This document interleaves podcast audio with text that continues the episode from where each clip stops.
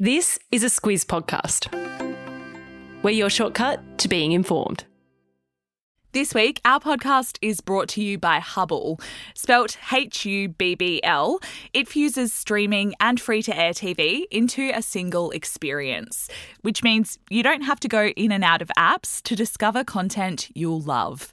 Hubble, it's TV and streaming made easy. Good morning, I'm Alice Dempster. And I'm Claire Kimball. It's Friday, the 10th of February. In your squiz today, a senior Liberal farewells politics, an Aussie earthquake victim, Google's AI makes a blunder, and a big weekend of cricket. This is your squiz today. Victorian federal Liberal MP Alan Tudge has announced his exit from politics, Claire. The former Human Services and Education Minister said he will leave the Parliament next week. And he says his father's death in January really cemented his decision to spend more time with his family.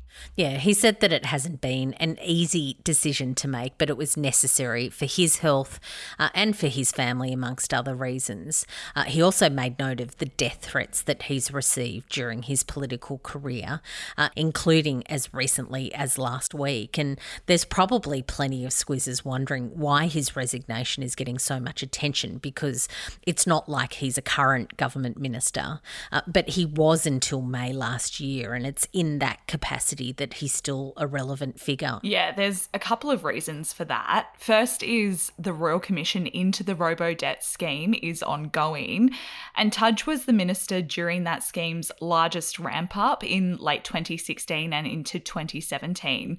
And late last week, he appeared before the Commission to give evidence on that. Yeah, he said that he didn't ask for or receive advice about the scheme's legality, or as it turns out, lack thereof. Uh, the final report on all of that is expected on the 18th of April, so Tudge won't disappear from public view anytime soon.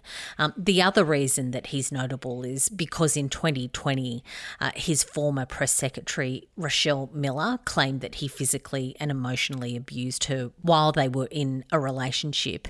Uh, that really reached a peak last year when she received a $650,000 settlement with the Commonwealth.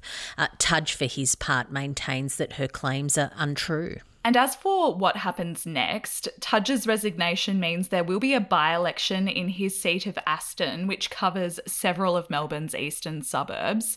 The seat's been in Liberal hands since 1990, but Tudge had an 11.64% swing against him in May last year, making the margin tight. That's why pundits say it will be a hard seat for the Liberals to hold.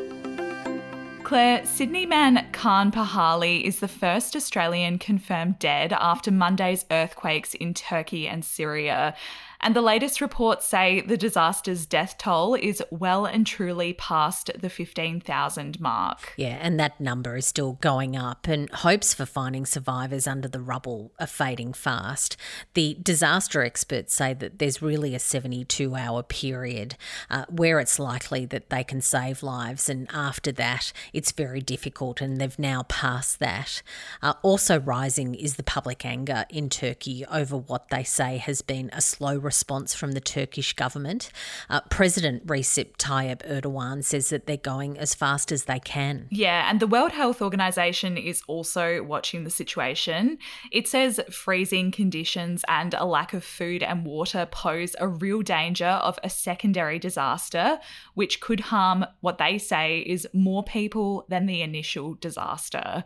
And in Syria, the UN looks set to finally send humanitarian aid to millions of victims after its long running operation was halted by the quake. Ukraine's President Volodymyr Zelensky is currently touring Europe to continue his appeal for fighter jets to help repel the ongoing Russian invasion. His first stop was the UK, where he met with PM Rishi Sunak and King Charles. And it seems like those meetings have been pretty successful because Sunak ordered the UK Ministry of Defence to investigate which aircraft they could offer. Of course, sending jets has been a really big issue, and Zelensky headed to Paris. Uh, he met there with French President Emmanuel Macron, but also the German Chancellor Olaf Scholz. He's got the same request of them. Uh, those two countries, Zelensky says, could be game changers if they do provide those planes, uh, but also more battle tanks and long range missiles. Uh, overnight, he's met with senior European leaders in Brussels, so he's really been getting around. And over on the other side of the Atlantic, Pink Floyd member Roger Waters has gotten involved. He angered Ukraine's allies at the UN Security Council, where he spoke after an invitation by Russia. Waters said although the invasion was illegal, it was provoked, and he also condemned who he called the provocateurs. The value of Google's parent company Alphabet fell by a massive $144 billion after its new artificial intelligence chatbot, which was only revealed to the public this week, shared inaccurate information in a promo video, Claire. So, Google has only really just showcased this tool called Bard this week. Uh, it's similar to the Microsoft backed chat GPT. We've mentioned that a few times in the recent past. Uh, it's quite an interesting development in tech and it uses artificial intelligence to provide answers to users' questions. Uh, what Google say is that Bard will be made available to the public in the coming weeks, but the tech company was left pretty embarrassed when a new ad included an inaccurate claim about the James Webb Telescope. Uh, in response, Google said that it's going to be kicking off rigorous testing uh, before Bard's public release, but it's certainly certainly affected what investors took as a view on it all. Yeah, but that error wasn't the only reason that Alphabet's share price fell 7.7%. The drop was also thanks to Microsoft adding its ChatGPT tool to its own search engine, Bing. People might be familiar with Bing's name, but its popularity has long trailed behind Google. But now experts and investors reckon it could finally become a serious competitor. We talk a lot about cybercrime and hacking because almost every day there seems to be some breaking news about another big data breach. But NordVPN can help protect you online kind of like a cyber bodyguard. It protects your personal and sensitive data while you're online to stop it from falling into the wrong hands. That way, you don't have to worry about keeping your identity and private data safe every time you log on. And even if you make a mistake and click on a dodgy link or open a suspicious email, NordVPN's threat protection will kick in and delete it before it makes a mess of your computer. To find out more and get a great discount, visit NordVPN nordvpn.com forward slash squiz today. Claire, the Aussie women's T20 cricket side is in excellent form at the moment, and that's good news given the World Cup is batting off in South Africa tomorrow. They are in great form, but there was a bit of a bump in the road. They had a surprise loss to Ireland in a warm up match on Wednesday, uh, but the Australian team are the reigning champs at the T20 World Cup and they're the clear favourites to win. Uh, they've taken out the last two World Cups and last year's Commonwealth Games gold medal.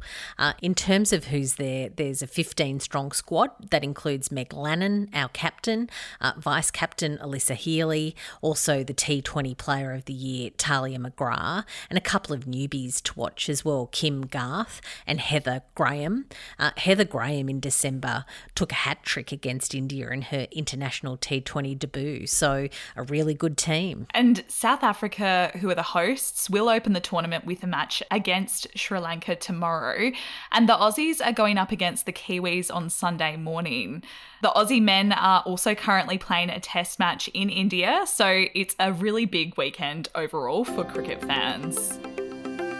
Today means only one thing, Claire. What do we like for Friday lights? a couple of quick things. So, the Grammys usually puts a big spotlight on the big stars. One that we didn't talk about this week was Bonnie Raitt, who won Song of the Year with a song called Just Like That. Uh, she's 73 years old. It's quite a beautiful song and it's got quite an interesting topic. It's about a woman uh, who blames herself for the death of her son, and the plot twist in the song is the man shows up who got her son's heart as a transplant. So she won against Beyonce and Taylor Swift and Adele. So it's a really interesting song to have a listen to. Uh, also, of course, when it comes to me with Friday Lights, uh, there's a recipe, and I've got one to some spicy lamb koftas. So a really good one to get into for the weekend. Yeah, I'm going to have to play Bonnie's song while I make those koftas this weekend. Yeah, good combo. And that wraps us up for today. But Claire, you and Kate are back with Saturday Squiz tomorrow, as usual. Yep, we sure are. Get into that tomorrow morning. Have a great Friday, everyone, and we'll be back with you again on Monday.